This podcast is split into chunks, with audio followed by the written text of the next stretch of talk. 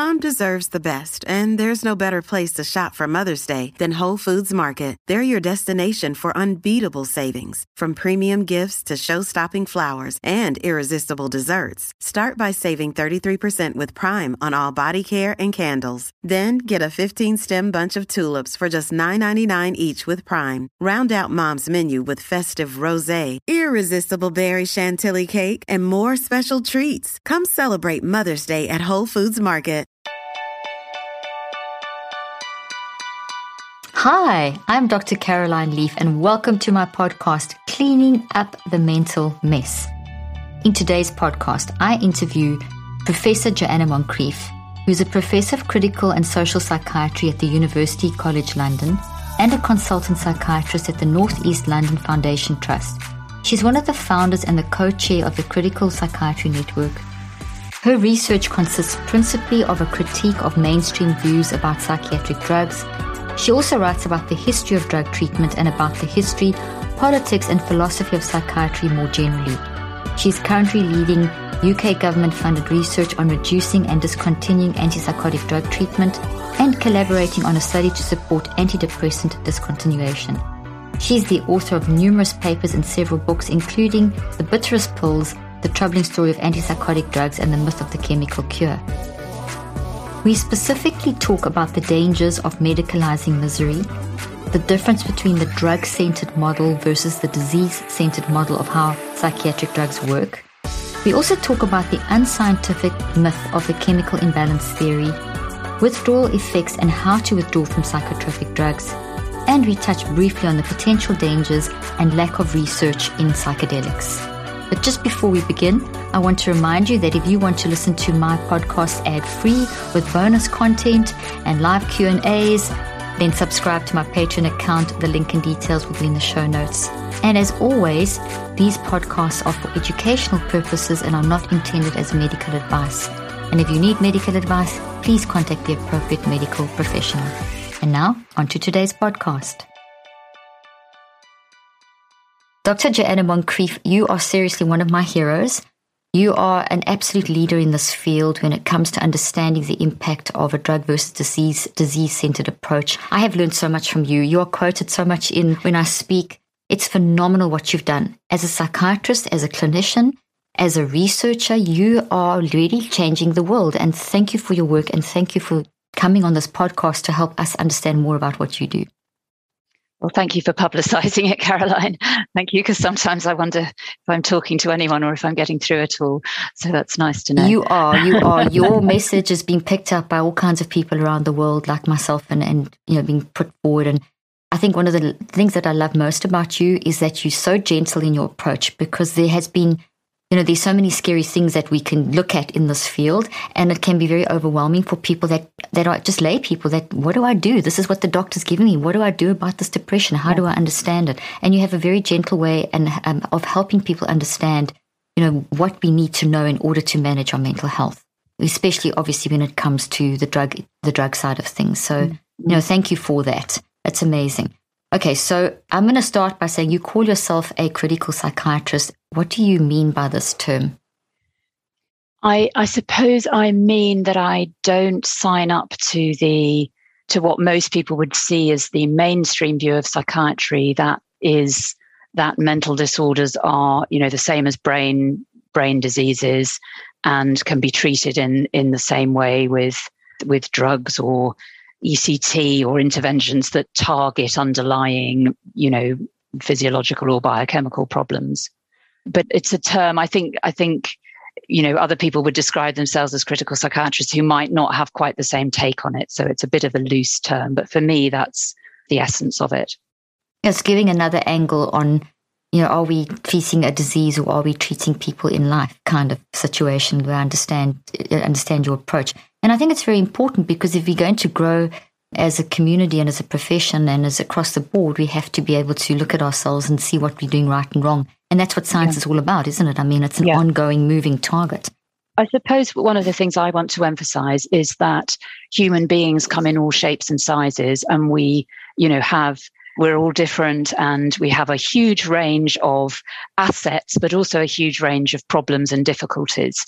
And I don't think it's often i don't think it's helpful to call those things a disease or to think of them in medical terms unless we're really convinced that they are arising from a, a specific you know abnormal brain process i love that and it makes me think of my training in the 80s where we were told that you know the brain couldn't change but the good side of back then and you know no we shouldn't do the when we were back then kind of thing but there was a definite distinction between neurological issues and people battling with the struggles of life and on a continuum. And that kind of blended over the last 40 years. And I watched that in, in the 40 years I've been in this. And that blending is a concern. So I see your work as being, you know, hey, let's just have unravel this a little bit and understand yeah. that the complex, as you said, the complexity of humans individually and the, the, the impact of life on them. Yeah, yeah. And it's not quite as simple as an underlying biological issue, even though we have to treat the impact, which is very often leading to gut issues or the multitude of things that can go wrong. So you're not eliminating that. It's just that we have to look at the a better perspective, isn't it? I mean, it's looking at it from the right angle of course, every, you know, everything we do is reflected in our brain. So when we go for a walk, you know, you, you could see bits of the brain lighting up that move our mm. legs and and think, you know, where should we go? You know, reflect our thoughts about where, where we should go or what we're seeing and doing. But I think we need to distinguish that brain activity that goes along with everything that we do from, as you said, you know, a, a neurological disease like, you know, like a brain tumor or yeah. multiple sclerosis or something like that. So, you know, saying that that it's not a neurological disease doesn't mean there's nothing happening in the brain. And it doesn't mean that we can't influence what happens in the brain, both by what we do and how we live, and sometimes by taking drugs. But we need to be careful about that, which is what, what no doubt we'll come on to. And that, exactly, and that let's dive straight into that because you're probably best known for, besides so many different things, is for your drugs centered versus disease mm. disease centered approach. And I remember when I read that book of yours the first time, and all your subsequent books, it just was, oh, wow, this is the way yeah, to yeah. look at things. And yeah. it's just such a, it's brilliant. So please, would you mind going to as much depth as, as you'd like about explaining how you see drugs and just your approach and medicines, drugs, medicines, etc. Yes, yes. So I'll, uh, I think I'll start off with just describing the conventional understanding of what psychiatric drugs do, drugs for mental health problems. So, so the conventional understanding is that for example, if you have depression, that the symptoms of, a of depression are caused partly by some abnormality in some brain chemicals, possibly serotonin, possibly noradrenaline, possibly other things. And that when you take an antidepressant, it helps to rectify that underlying abnormality to some extent. And that is how it helps to improve the symptoms of depression. And what I've been saying is that we really have no evidence at all that that is correct. First of all, we have no evidence that depression, for example, is associated with any particular biochemical imbalances, or certainly no strong, strong evidence of that. And we don't know that the drugs are working in that way. And one of the reasons we don't know the drugs are working in that way is that the drugs like antidepressants and all the other drugs that we prescribe for mental health problems are what you might call psychoactive drugs, by which I mean they are drugs which change the normal state of the brain. They cross the blood brain barrier and they change the, the, the, brain's normal physiology and, and neurochemistry. And because they change the normal state of the brain, they change people's feelings and thoughts and perceptions and sometimes feeling, people's behaviors just in the way just in the same way that if you have a drink of alcohol, it changes the way that you feel and sometimes it changes the way that you behave. And it does that because it is changing the normal state of the brain. So, what I've been saying is that in order to understand what drugs are doing, what, what prescribed medication is doing when it is taken for anxiety or depression or, or any other mental disorder, we have to understand the sort of alterations that the that these drugs are making. And unless we understand them and factor them out of the equation, we can't possibly say that the drugs are doing anything else, that they're targeting some underlying hypothetical imbalance, for example. So again, I think it's easiest to, to, you know, to talk in terms of examples. So we know drugs that are commonly prescribed for anxiety are known as benzodiazepines. This class of drugs includes drugs like Valium, also known as diazepam, uh, Librium, Alprazolam, Xanax, and others, which are, are well known. So these drugs are well known to be drugs that reduce the activity of the nervous system generally and may, therefore they're, they're sedatives. They make people feel sleepy, less aroused, less active. And if you give them to people who are very aroused and very worried, they can bring down that level of arousal and make people feel calmer. But they also they, make people feel calm and a bit drowsy who people who don't have anxiety or don't have any particular symptoms. That's just what the drugs do. That's how they alter the brain. They reduce the brain's activity by reducing arousal in general.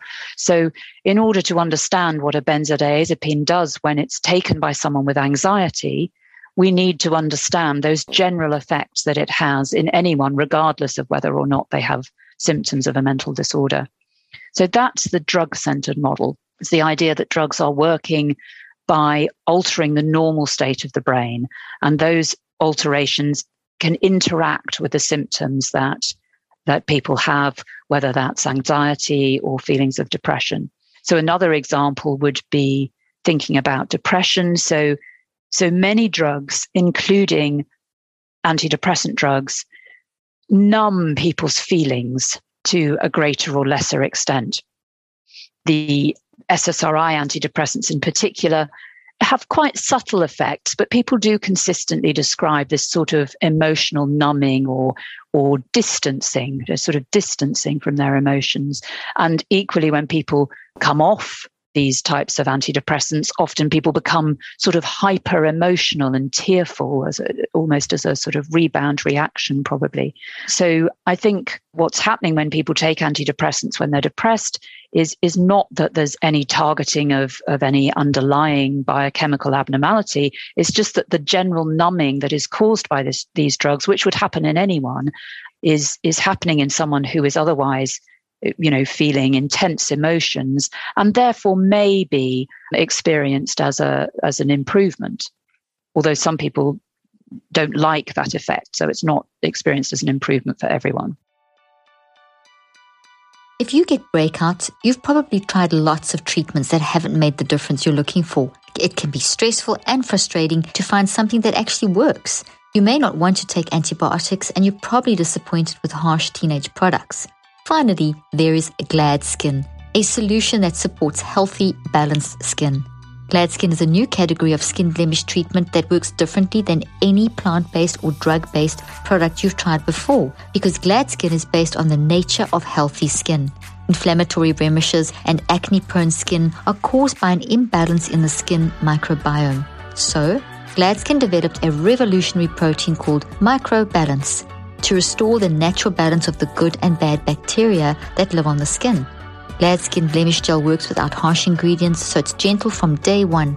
GladSkin's products have been helping people in Europe for years and are now available in the US. Plus, there's a 60 day guarantee.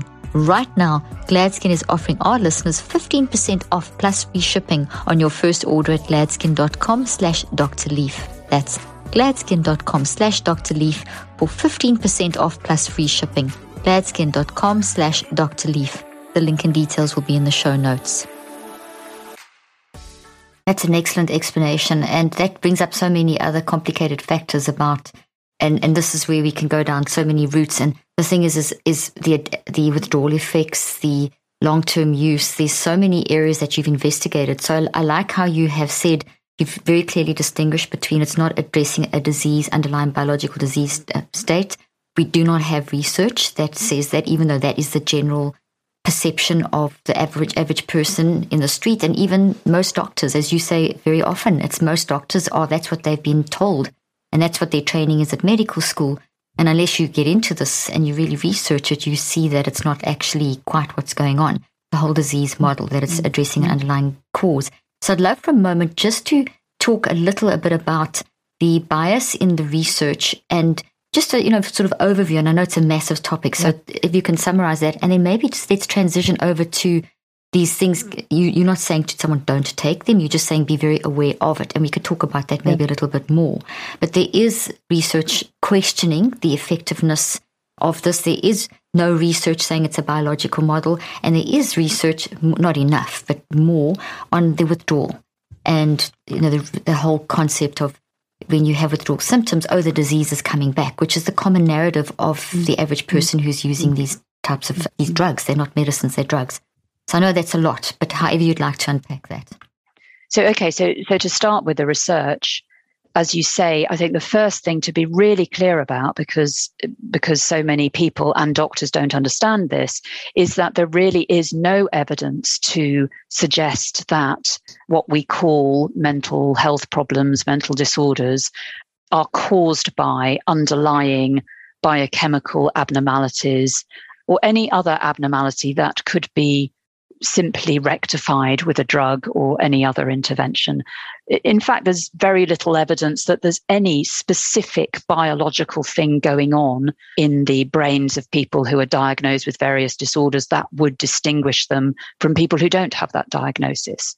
An example is the research on brain abnormalities in people diagnosed with schizophrenia the that was thought to the, the most consistent finding in biological research was thought to be that the brains of people who were diagnosed with schizophrenia were smaller and the brain cavities were larger than people who didn't have the diagnosis.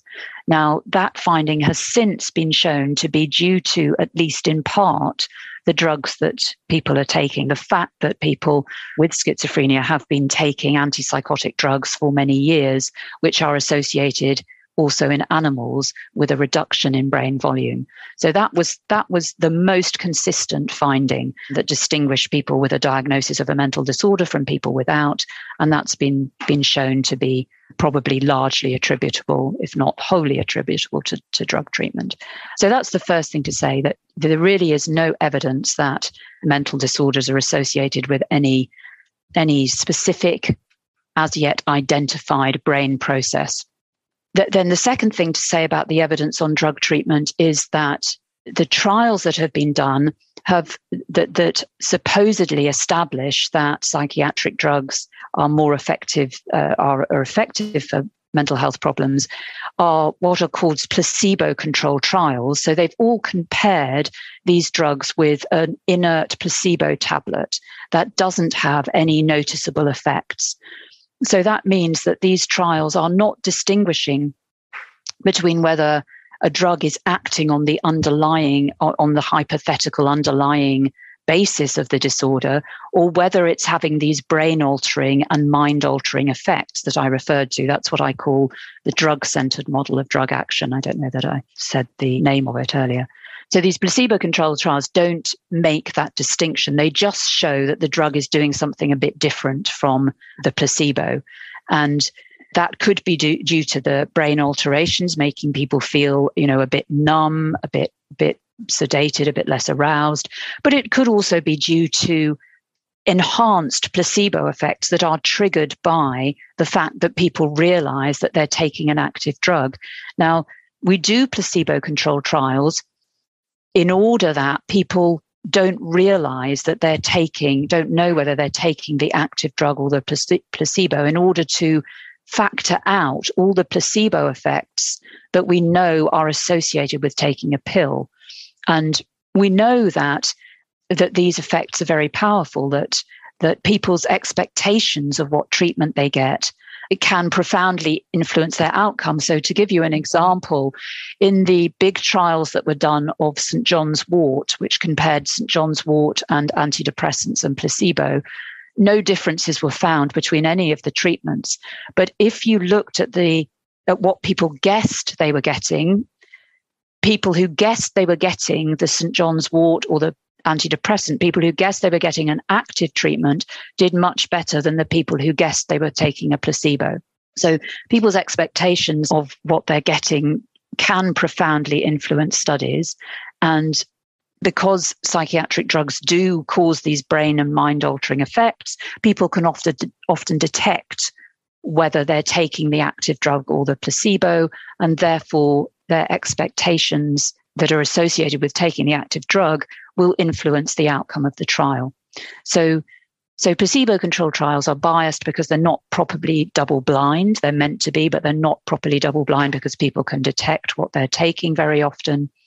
And they don't distinguish between whether drugs are having a disease centered or a drug centered effect. So that's just talking about trials of drugs for acute treatment, you know, trial of an antidepressant if someone's acutely depressed or an anti anxiety drug if someone's anxious. Then you also mentioned that there's a problem with the research on withdrawal of drugs. And that's very significant because people usually don't just take drugs for mental health problems for a few days or a few weeks. They often end up taking them for months and very often for years. And that is on the basis of trials that are set up and called relapse prevention trials. So they they look as if they're they're looking at the benefits of long-term treatment, but in fact these trials what they're doing is they're enrolling people who've already been established on long-term treatment and then they're randomizing people either to continue on the treatment or to be weaned off the treatment usually very quickly onto a placebo. And we know that coming off these drugs is associated with withdrawal effects in, in all cases, I would say, to some degree, even if they're quite mild. And therefore, these relapse prevention studies are probably at least partly detecting not the benefits of ongoing treatment, but the adverse effects of being withdrawn from a medication quickly. So, so this is another really important point that I think people need to understand that the research that establishes long-term treatment is really fundamentally flawed by by the fact that all these studies use this withdrawal design. There are very few studies that even try and wean people off gradually. And there are one or two that have tried but those we're, we're coming to understand now that even if you wean people off in a few months there's probably still a risk of significant withdrawal effects that are going to be likely to still, you know, bias the results of these trials. You also talk about the fact that even within you know, the short-term effect as you take a drug, it's impacting you. So it's not like it's you're waiting three weeks for an effect. It's almost immediately that there is effect. You give the examples of opioids. That initial analgesic effect is fine, but then a few days later you've got hypersensitivity to pain, and the same thing with antidepressants. And that's something that people aren't really told about. Sleeping tablets. You give another example of that kind of thing. Yes. Yes, absolutely. I think that's really important. So there's this concept of tolerance that, that, that if you keep taking a drug, your body gets used to it and starts to try and oppose its effects. So that when you stop taking it, then your body sort of it starts missing the drug and that's the basis of the withdrawal symptoms that your body has changed it's adapted to the presence of the drug and as you said this can happen within days of of taking a sleeping tablet. We find that if you stop uh, you know if you take a sleeping tablet for a couple of nights it may help you to get to sleep quicker. But then if you stop taking it you'll find that that getting to sleep is even more difficult than it was before you stopped taking this before you started taking the sleeping tablet because of this withdrawal effect. So this withdrawal effect is is often uh, kind of presented to the public as the disease is returning yeah. and the disease has returned. So there's the implication, there's the underlying disease, as we've discussed in the disease centered model. And now you stop the medication and you go off it, and the withdrawal effects have been classified into that grouping, which is incorrect. And related to that, there's also with the placebo trials, there's so much evidence that there's so many, if you look at the significance levels, the, the drugs have, are very seldom that clinically significantly better than placebo. And, and people are not told those things either. So uh, could you yeah. could you speak to briefly to both of those as well because I think they're quite important for people to understand.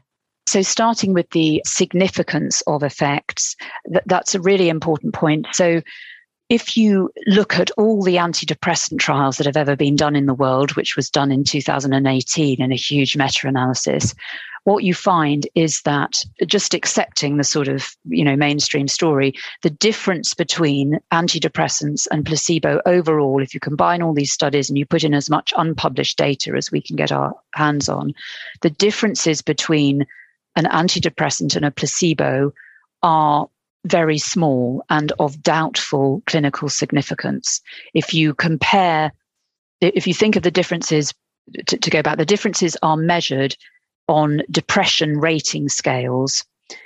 So, a common one is called the Hamilton Depression Rating Scale. Its maximum score is 54 points. If you're sort of reasonably severely depressed, you're scoring between 20, between 25 and 30 points. And the difference between an antidepressant and a placebo is two points. And, and that's been found, as I say, in that very large meta analysis. But the same sort of difference is found in all the other meta analyses that have been done over the last few years.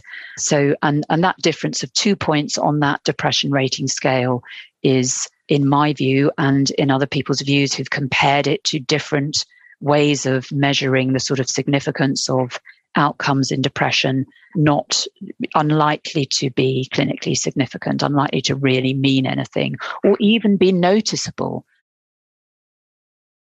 It's got to be at least six points, but they're not even isn't it? I think it's at least six points difference, but they're not even, they're passing them as, as effective on just two points. Yeah.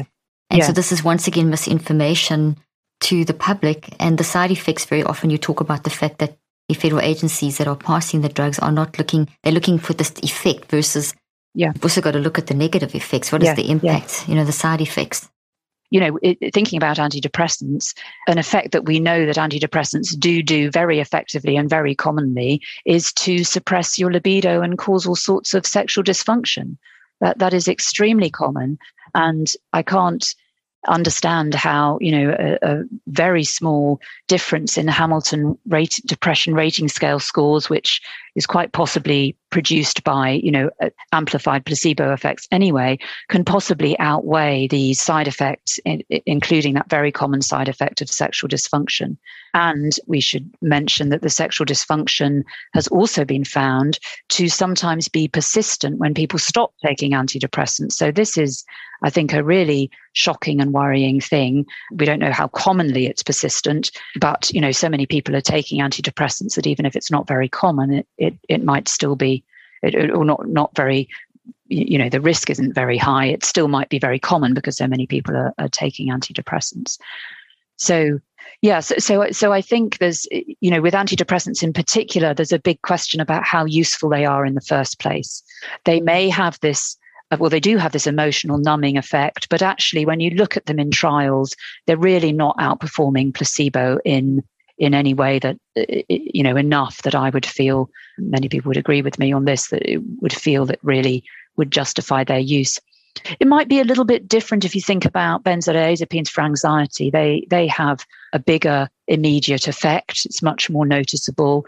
It, they are very effective at reducing anxiety. But there's a downside with them as well. People very quickly get tolerant to them. And, you know, then when they try and stop them, they might find that their anxiety is shot up even higher than it was before. So there, there, there are downsides to them, but but they do at least have more robust, you know, immediate effects, more clinically significant immediate effects. So with you know with immediate effects, these are the you know if, you, you're taking if you're thinking about taking something because you're not feeling good at the moment, these are the sorts of things you need to think about. You know how well what sort of alterations do these drugs produce? How how do they affect the brain? Well, we probably don't know much about that, but that's something that we should should know about and people should be asking about. And how do those brain effects affect how I am going to feel and and my thinking processes, my emotions, everything else. And, you know, and might that actually be useful for what I'm going through? And then what happens if I keep taking it? You know, am I going to then quickly get dependent and tolerant to its effects and find that if I stop, I'm even worse than I was before I started? Those are the things that people really need to be thinking about when they are thinking about starting on a drug. So I was talking about these relapse prevention studies taking people off medication quickly and people experiencing withdrawal symptoms. And I think this is, as you were saying, exactly what happens in clinical practice as well that people try and come off the drug, they feel awful because they're getting withdrawal symptoms. And either they believe, you know, that they think, oh, it must be a relapse, or they're told by their doctor it must be a relapse. Everyone generally assumes that it must be a relapse. So then they go back on their medication. Then they feel better, of course, because the withdrawal symptoms are then suppressed. And then they conclude, oh dear, you know, I'm, I'm, I'm fundamentally chronically ill and I'm going to need to take this medicine forever. And not only does that mean that people end up on medication for long periods of time that they might not have needed if they came off it slowly and carefully or if they recognized what was happening when they came off it. It also, I think, really, really undermines people's confidence and really makes people sort of more fragile, more anxious, you know, demoralized because they tried to get off something, but it, you know, but they failed. Um, they're never going to be able to to get off their drugs. So I think it's, you know, it can be a really, really difficult experience. And then if people it, then if it's interpreted in this way of oh you've had a relapse of course you've had a relapse what did you think you know then that psychologically can be really damaging for people as well so, so this issue of withdrawal is really important, really important for people to recognize that, you know, that drugs can cause withdrawal symptoms. I, I think they can cause them really quickly, but having said that, the longer you've been on a drug, the more likely I think it is that, that you will get significant and, and challenging withdrawal symptoms. So always better to try and get off things as quickly as possible, in my view. So that and to that end, you actually say in one of your uh, blogs, your blogs are excellent. We'll put the link to your blogs in the show notes, everything, the links to all of where people can learn about your stuff in your books.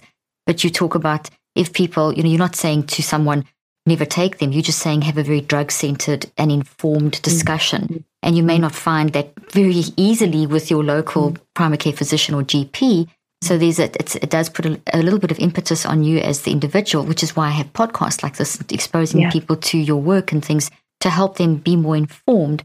And then you say as well, you know, if you're going to go, just keep it as short as possible, which you've pretty much said now. It, it, maybe you're going through some mm. intense or you've had a terrible experience yeah. and you just need a bit of a edge yeah. taken off. Could you speak just for a few seconds about, you know, that so that people yes uh, the last thing I want people to feel is that, oh gosh, I'm, I'm so bad, I've taken these things. We're not moralizing anything here. We're just trying to help people understand the the implications of, of what yes. drugs do to your body and how best to handle that.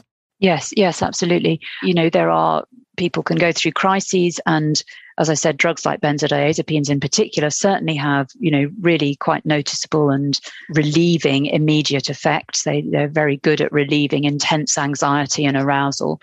And you know sometimes i think that it's absolutely fine for people to to take those drugs for a few days but it, it is really important that people try and keep the time that they're using those drugs to a minimum. I think you know most most primary care physicians nowadays are are aware of the dependency problems with with benzodiazepines in particular. So so I, I think they, they they should support that sort of approach with those drugs. Antidepressants, I think doctors are far less aware that they are dependence forming, that people can become dependent, and therefore doctors are, uh, uh, you know, less likely to encourage people to take them for a short time. And in fact, a lot of the guidelines say that people should be on them for at least six months or nine months or longer than that. I would say to people, you know, I would I would discourage that. I would I would encourage people if they feel that it might be useful to take one of these drugs literally just you know just for a few weeks if you can manage that just for limit to a, limit it to a few weeks try and get off basically as soon as you feel you know a bit settled and stable again because the longer you're on you're on one of these drugs the more difficult it will be to get off in in the long term Absolutely. And, and you've got to get to the root cause of where you got in the first place. You may need that little boost and then get off them before it becomes an issue. And on that topic yeah. of, the, of the, the antidepressants, it's taken a long time to even get the NICE guidelines to finally acknowledge. I think it was just last year that they started yeah. finally acknowledging that, you know, we can't, Uh, antidepressants are actually a lot more dangerous than what they've anticipated. There's been a lot of concern and interest in this area in the UK. I, I think to some extent around the world, but probably particularly here UK in the UK. yeah. Sure. So a few years ago, a body called Public Health England, a state-funded body, set up a group to investigate dependence on prescribed medication, and it included not just benzodiazepines, which you might predict, and also opiates. There was concern about overuse of opi- opioids. I know that's an issue in other places, but it also included antidepressants. That was really a seminal moment that you know put put antidepressant dependence on the map, and they produced some recommendations, and one and and and from that the NICE committee was set up to a, a, a special special NICE committee was was set up to look into dependence on prescribed medication and withdrawal from prescri- uh, you know withdrawal effects after stopping prescribed medication, and alongside that, the NICE depression guidelines rewrote their their section on coming off antidepressants to acknowledge that withdrawal symptoms were more common and more commonly severe than they had previously acknowledged and to advise that that withdrawal was done more slowly and carefully than they had previously advised. And we're still waiting for the, the special NICE committee on prescribed dependence and withdrawal to to put out its final guidance, which will probably be, you know, similar. It will acknowledge that dependence on antidepressants as well as all these other drugs is is common and that, that withdrawal needs to be done flexibly and carefully in order to help people to come off with the minimum of of suffering along the way think there have been a, a few, you know, a, a, few bodies have started to acknowledge this problem. Also, I should say the Royal College of Psychiatrists have rewritten their guidance to help people who want to come off antidepressants. That was done with a help of a colleague of mine who's who's been very active in this area because he's had his own experience of of dependence on these medications. So so that's all, you know, and that, that's helped. Yes, yeah. And you've got you when you were emailing back and forth, you told me something that made me very excited that you are the NHS is, has actually appointed you to have I got this correct to start a an actual withdrawal clinic. Yes, yes. With with this same colleague of, of mine in northeast London where we work, we've set up a an NHS clinic for people who want to come off prescribed medications, prescribed medication for mental health problems. But particularly, we're looking at helping people who are we want to come off antidepressants and benzodiazepines. And we're hoping we're set up in London, but we're hoping we'll be able to take people from other areas. Although although the bureaucracy is all, all of the NHS is all a bit complicated, but uh, hopefully we will be able to do that at some point. Every morning I get excited for breakfast. This is a special time that I give myself to rest and prepare mentally and physically for the day ahead. And one of my favorite ways to wake up is with a delicious bowl of cereal, which is why I love Catalina Crunch, a yummy cereal that is zero sugar, keto friendly, and low carb. They've got eight crave worthy flavors to choose from cinnamon toast, dark chocolate, chocolate peanut butter, chocolate banana, honey graham, fruity, maple waffle, and mint chocolate. I personally love their honey graham flavor with a splash of coconut milk and cream every morning. But all their cereals are also really delicious with a spoon of creamy yogurt or ice cream for dessert after a meal. My husband loves the maple waffle cereal on top of his vanilla ice cream. Catalina Crunch is great for anyone who wants a nutritious way to enjoy their favorite snacks. If you're trying to just eat a little bit better in 2022, Catalina Crunch cereal has the crunch you crave without any empty carbs. Plus, it packs a whopping 11 grams of plant based protein and 9 grams of fiber per serving. And all these cereals are gluten free, grain free, and non GMO. Catalina Crunch use only the best ingredients, real ingredients, nothing artificial. No wonder they have over 10,000 five star reviews. See why Catalina Crunch cereal is the fastest growing cereal brand in America. Just go to catalinacrunch.com forward slash Dr. Leaf for 15% off your first order, plus free shipping. That's catalinacrunch.com slash Dr. Leaf. Not sure which flavor to start with? Try a variety pack and check out their delicious cookies and snack mixes while you're at it. Again, that's catalinacrunch.com forward slash Dr. Leaf for 15% off your first order plus free shipping. The link and details will be in the show notes.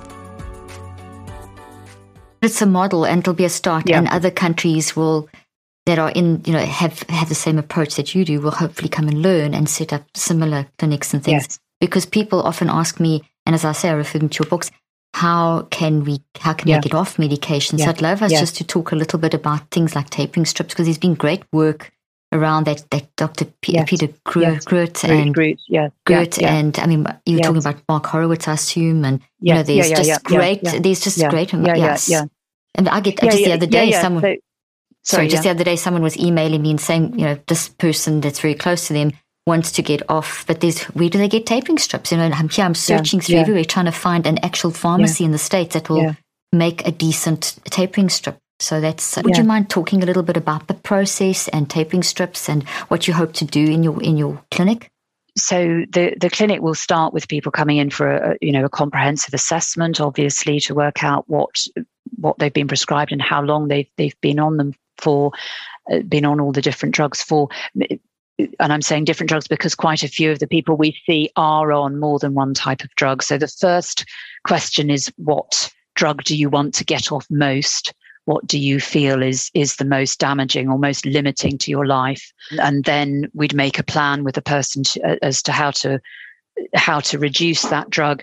So Dr. Horowitz's work has shown that, uh, although in fact we, we knew some of this already from the work of Heather Ashton back in the 80s and 90s, that you can reduce the sort of higher doses much more quicker than lower doses. So if if people are on high doses of of drugs, then they can taper down to a lower dose relatively quickly over a period of a few months.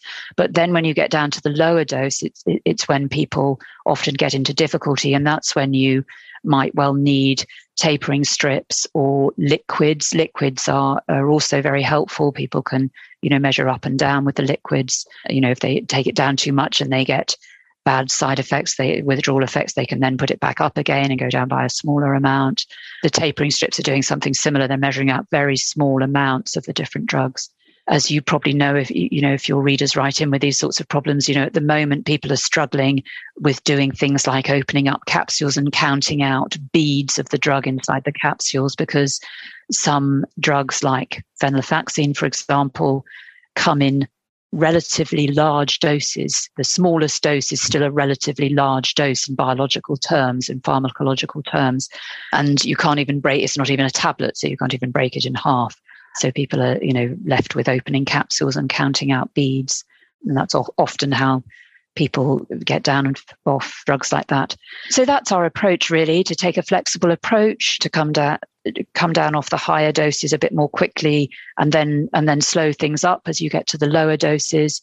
We don't generally recommend switching drugs if people are on antidepressants because antidepressants are they're a bit of a rag bag of different drugs although even the even the drugs that are called SSRIs, the selective serotonin reuptake inhibitors, are actually still quite a bit different from each other.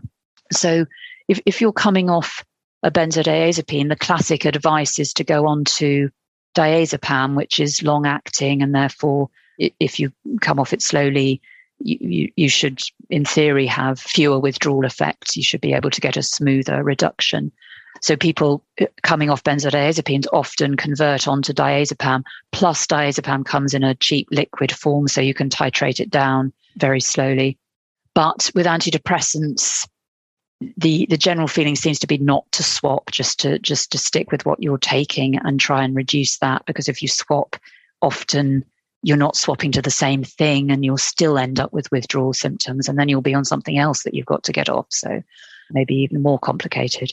So we're doing that. Then, then what we're we're hoping to set up in the future as well, uh, alongside the you know the advice with on tapering and support with tapering. So we, you know we'd we'd do an initial assessment. We'd come up with a plan. We'd get people to monitor their withdrawal symptoms so that they can hopefully see that when they've made a reduction, the symptoms may increase a bit, but then they'll come down as the body readapts to the lower dose. So we're doing all those things. Then we're hoping, possibly in conjunction with a research research bid that we're developing, to set up a peer support group because I think that seems to be something that find people find really helpful. Again, in this country, we've got some amazing people who have either been through this process or some are still in going through the process who are really informed really helpful and really supportive. And we're hoping that we'll be able to recruit some of these people to actually run a peer support group or, or, or come and you know do do talks at, at, a peer support group for people who are in our clinic to give them you know give them some inspiration hopefully as well as some everyday tips because as you probably know you know, people who are going through this, yeah, it's very difficult for them to find information. So often people find that, you know, support groups on the internet are the be- best source of information they can find. And a, there's a couple of million survivor sites, and, and there's so many great websites like Semi to Mimi, and, and there's so many people like yourself that they can actually get information. So it's become a process of, I'm hearing you saying with your clinic, it's education process. You're going to educate them, help them understand that those mm symptoms you're experiencing are not the disease returning, but the brain adapting yeah, back yeah, yeah, to, and the body adapting back. And then also educating themselves. And there's definitely a move now where people are saying, hey, I don't want to live like this. There must be a better way. So, that, you know, going to this peer, peer support, I love that you're doing that. You've also done work with your radar study, looking at antipsychotics and you briefly spoke yeah. about them earlier on and just how yeah. you know, the brain volume yeah. change and the long term effect because there weren't any decent long term studies. Could you talk very briefly about yes. the radar study? Because yes, I think that's. I, I, I will. Just, just, let me uh, briefly mention another study that's going on in the UK, though, which is about antidepressants because it just relates to withdrawal and tapering strips and things. So, so there's a, a, study called the Reduce study, which is being led by a GP called Tony Kendrick in the UK, and I'm in, involved with as well. And as part of that study, a computer program has been developed to help people who are coming off antidepressants, again, to give them information about withdrawal symptoms, about the withdrawal process, and, and how they can do it, as well as some sort of simple CBT techniques, relaxation techniques. And that is also supplemented by a telephone service not, quite counseling service, but just a service to sort of monitoring service. Exactly. Yeah. Just to, to give people a bit of support and monitoring. So, so that trial is going on in the UK at the moment. It's still ongoing. They're still recruiting and they're comparing that package of the computer program and the telephone support to usual care with your with your GP, with your primary care physician or GP. That's great that that's going on. And then I'm doing, I'm leading a study called the RADAR study, which is for people who have a diagnosis of schizophrenia or a psychotic another psychotic type disorder and it's looking to see if we can help people who are relatively stable and who, who've you know had a number of episodes over the years but are now in a relatively stable position to come off their medication or at least to reduce it significantly. So we recruited about 250 people. We finished our recruitment. We're still doing our follow up we've again compared people who have usual care that is stayed on maintenance treatment with people who've had a gradual program of antipsychotic reduction with their clinician. And we're looking, obviously, we're looking to see whether there have been any deteriorations, whether people have had any relapses or admissions, readmissions to hospital. But the main thing, our main outcome is actually social functioning because there's some evidence from other studies that people who manage to reduce antipsychotic medication and not be on it continuously long term forever actually do better in terms of their general functioning than people who continue on medication. We're, we're, initially, we're looking at people over two years. These effects have generally been shown over a longer period, so I don't know whether we'll show benefits over our two-year period, but we are doing a long-term follow-up, and that's that's when I, I hope that we might see some improvements in social functioning in people who've had a, a gradual reduction and managed to reduce their their dose of medication. Well, that's really good news because there has there haven't been enough studies in this area, but the few that have been done, it definitely seems that the more that sooner you get off, the sooner you can return to back to a, a fairly yes, normal. Yes. I hate to use the word normal, but you know what I mean. Sort of a life where you can fit in with the struggles of and deal with the normal struggles of life and in the most yeah beneficial way kind of thing is it just yes yes i think that, i think that's right. I always say i think there are people with those diagnoses with these you know serious mental health problems that probably do me- need medication for the long term. I think there are probably people like that. But if you don't need medication for the long term and we know that some people you know just have periodic episodes and then then come out of it taking that medication for years and years is is likely to be you know limiting and impairing to you you know so i suppose the point of a study like the radar study is to is to see if we you know can help people come off so that we can make sure that people are not on this medication who don't need to be. There probably will be some people who come off and, or try and come off and actually they can't manage it. But hopefully there will be some people who who can get off and and, and are better off for for that. But does it seem that percentage of people that do maybe need some sort of long-term support is not as big as what we, there's a pictures painted well, out there and we don't know. You know, the conventional practice at the moment is, well, if, for many years was to put everyone on long term antipsychotic medication. then more recently, if you've just had one episode, then services will try and see if you could, you you could come off. But once you've had a couple of episodes, generally the approach is that no, now you should be on medication for life. Even though, as I say, we know that you know some people have you know just discrete episodes and may not even have that many of them. That was the the approach. So in in in theory, it should be possible for, for lots of people who were previously recommended to stay on medication, not, not necessarily to have to be on it forever. The difficulty is, of course, as we were saying before, you know, once people have been on medication for a long term, long time, their brain has adapted to it. So it's not necessarily that easy to get off medication, especially if you've been on it for years and years. And the worry with antipsychotic medication, and this is the same with mood stabilizers for people with bipolar disorder is that the process of withdrawal might actually trigger a relapse. It might not just be that you're getting withdrawal symptoms. It might, you know, those withdrawal symptoms might trigger a relapse of the underlying problem. So it's been shown in people who have a diagnosis of bipolar, bipolar disorder, the old manic depression, who've taken lithium. It's been shown that people who stop lithium are more likely to have a relapse after stopping lithium than they were before they started on lithium. So it's something about that period after you've stopped treatment is a sort of high risk period, probably because of all the changes that are going in, on in your brain once you've stopped taking the medication. That's a concern, I think, with people who've been on antipsychotics for many years. That's why we have to, you know, reduce people very slowly and carefully. Maybe it won't you know it won't just be a smooth thing. Maybe people will have relapses along the way you know before they are able to either get off or get down to a much lower dose.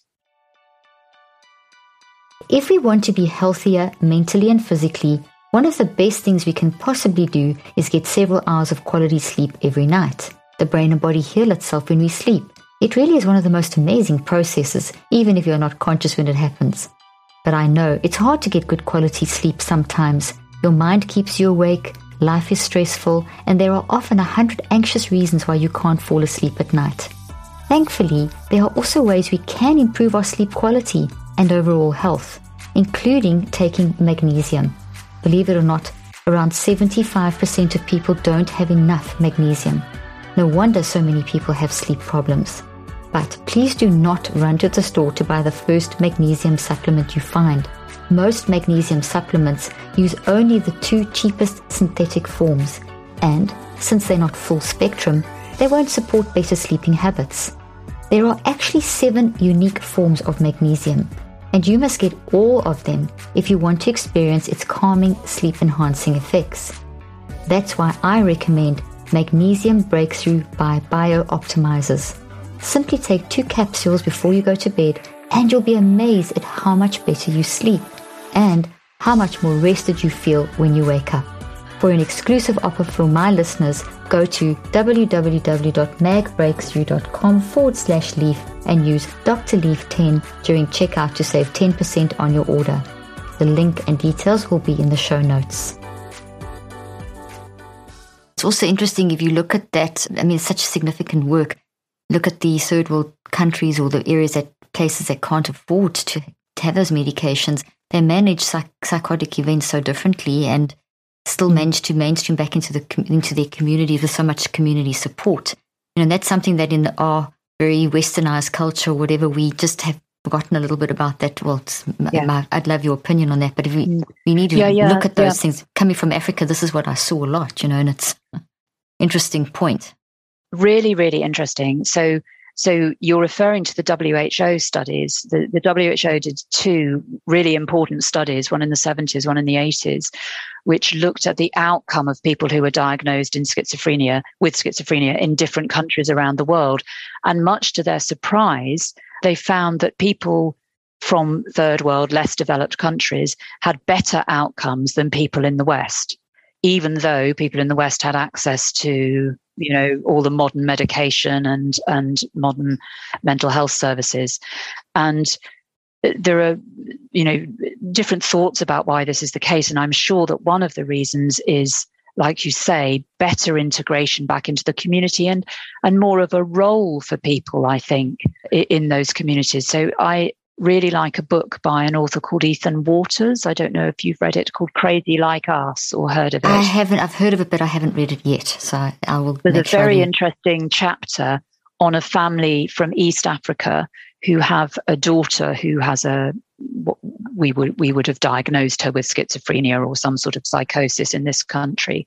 And and it's all about how the extended family and the whole community help support this young woman and how when she's well she takes part in you know she she helps out with the family she helps out with childcare. When she's unwell she's allowed to sort of retreat and withdraw and there are other people to fulfill her duties. So she's sort of well integrated and and her periods of being unwell are are managed and accepted.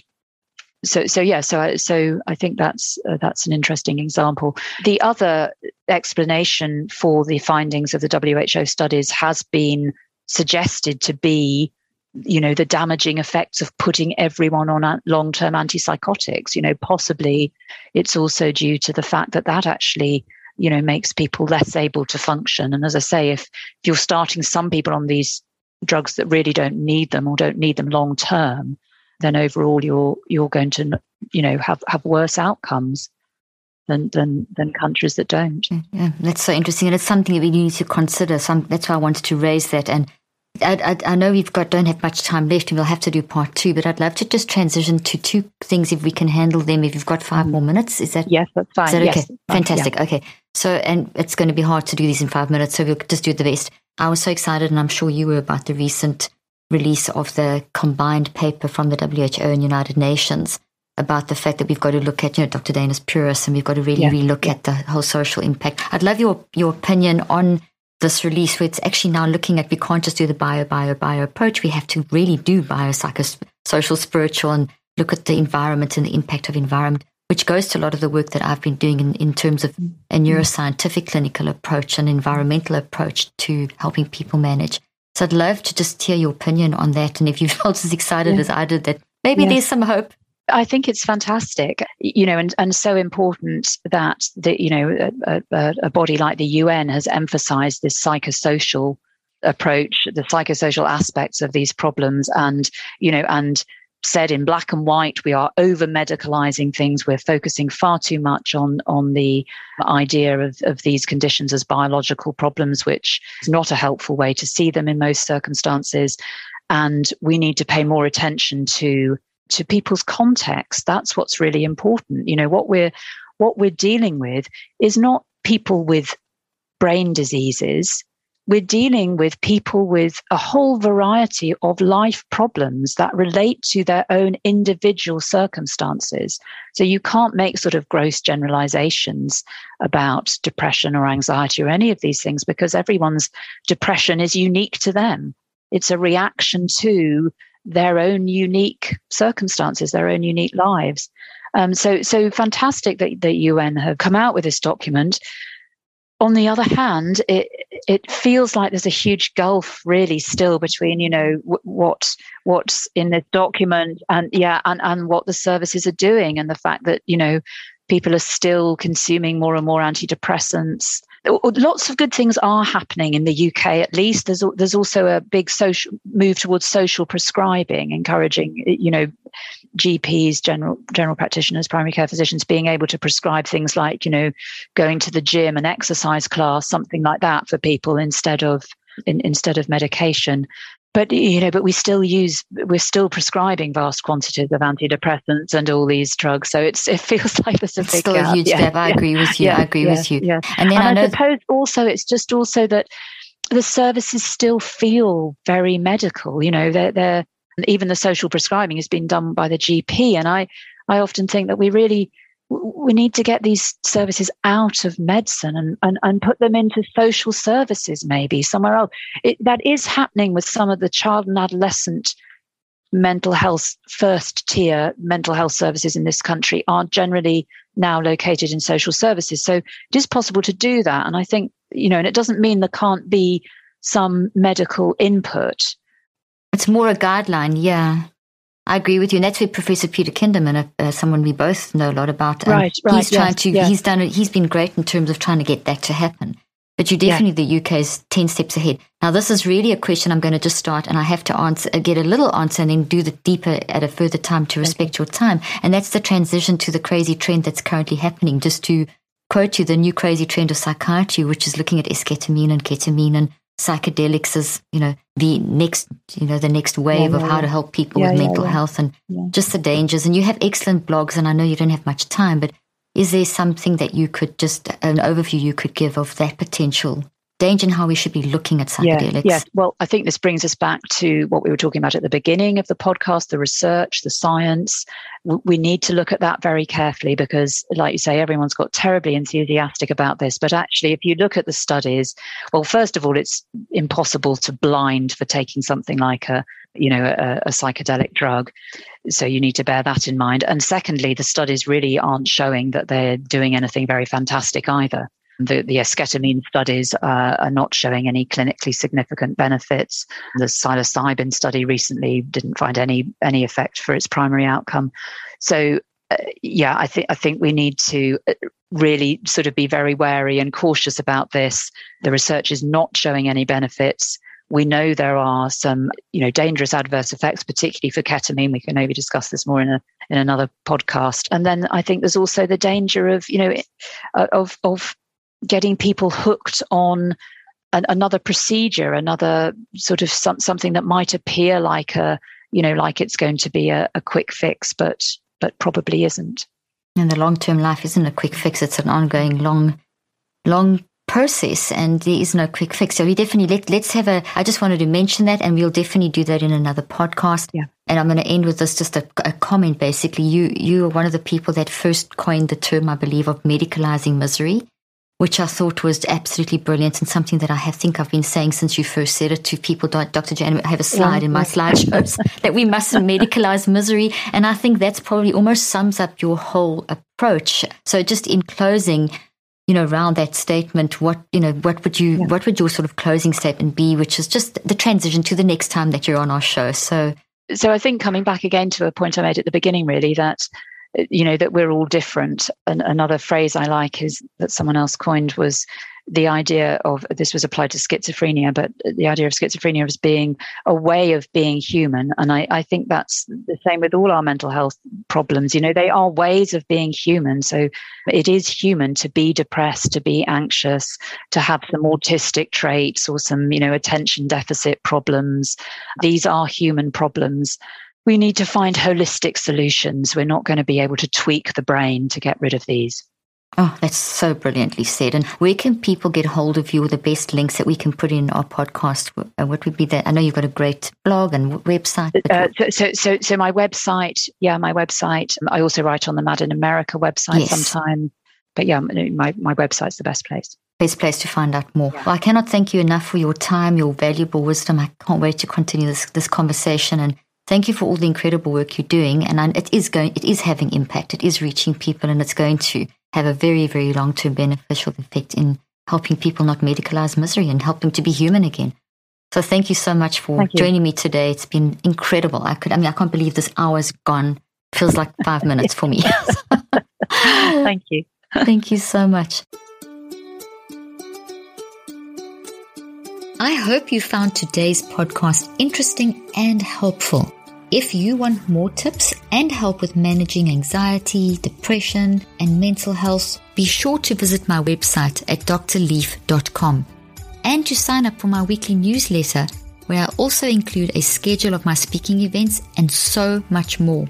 And follow me on social media. I'm on Twitter, Facebook, and Instagram. Just look for Dr. Caroline Leaf. Also, I love seeing all your posts on social media about this podcast. I love seeing what resonates with you and what you've learned. So be sure to continue posting and tagging me and letting me know what you think and how these tips worked out for you. And don't forget, leave a review and keep spreading the word about this podcast. Thank you for joining me today. I really hope you learned something new and helpful. Till then, I'm Dr. Caroline Leaf.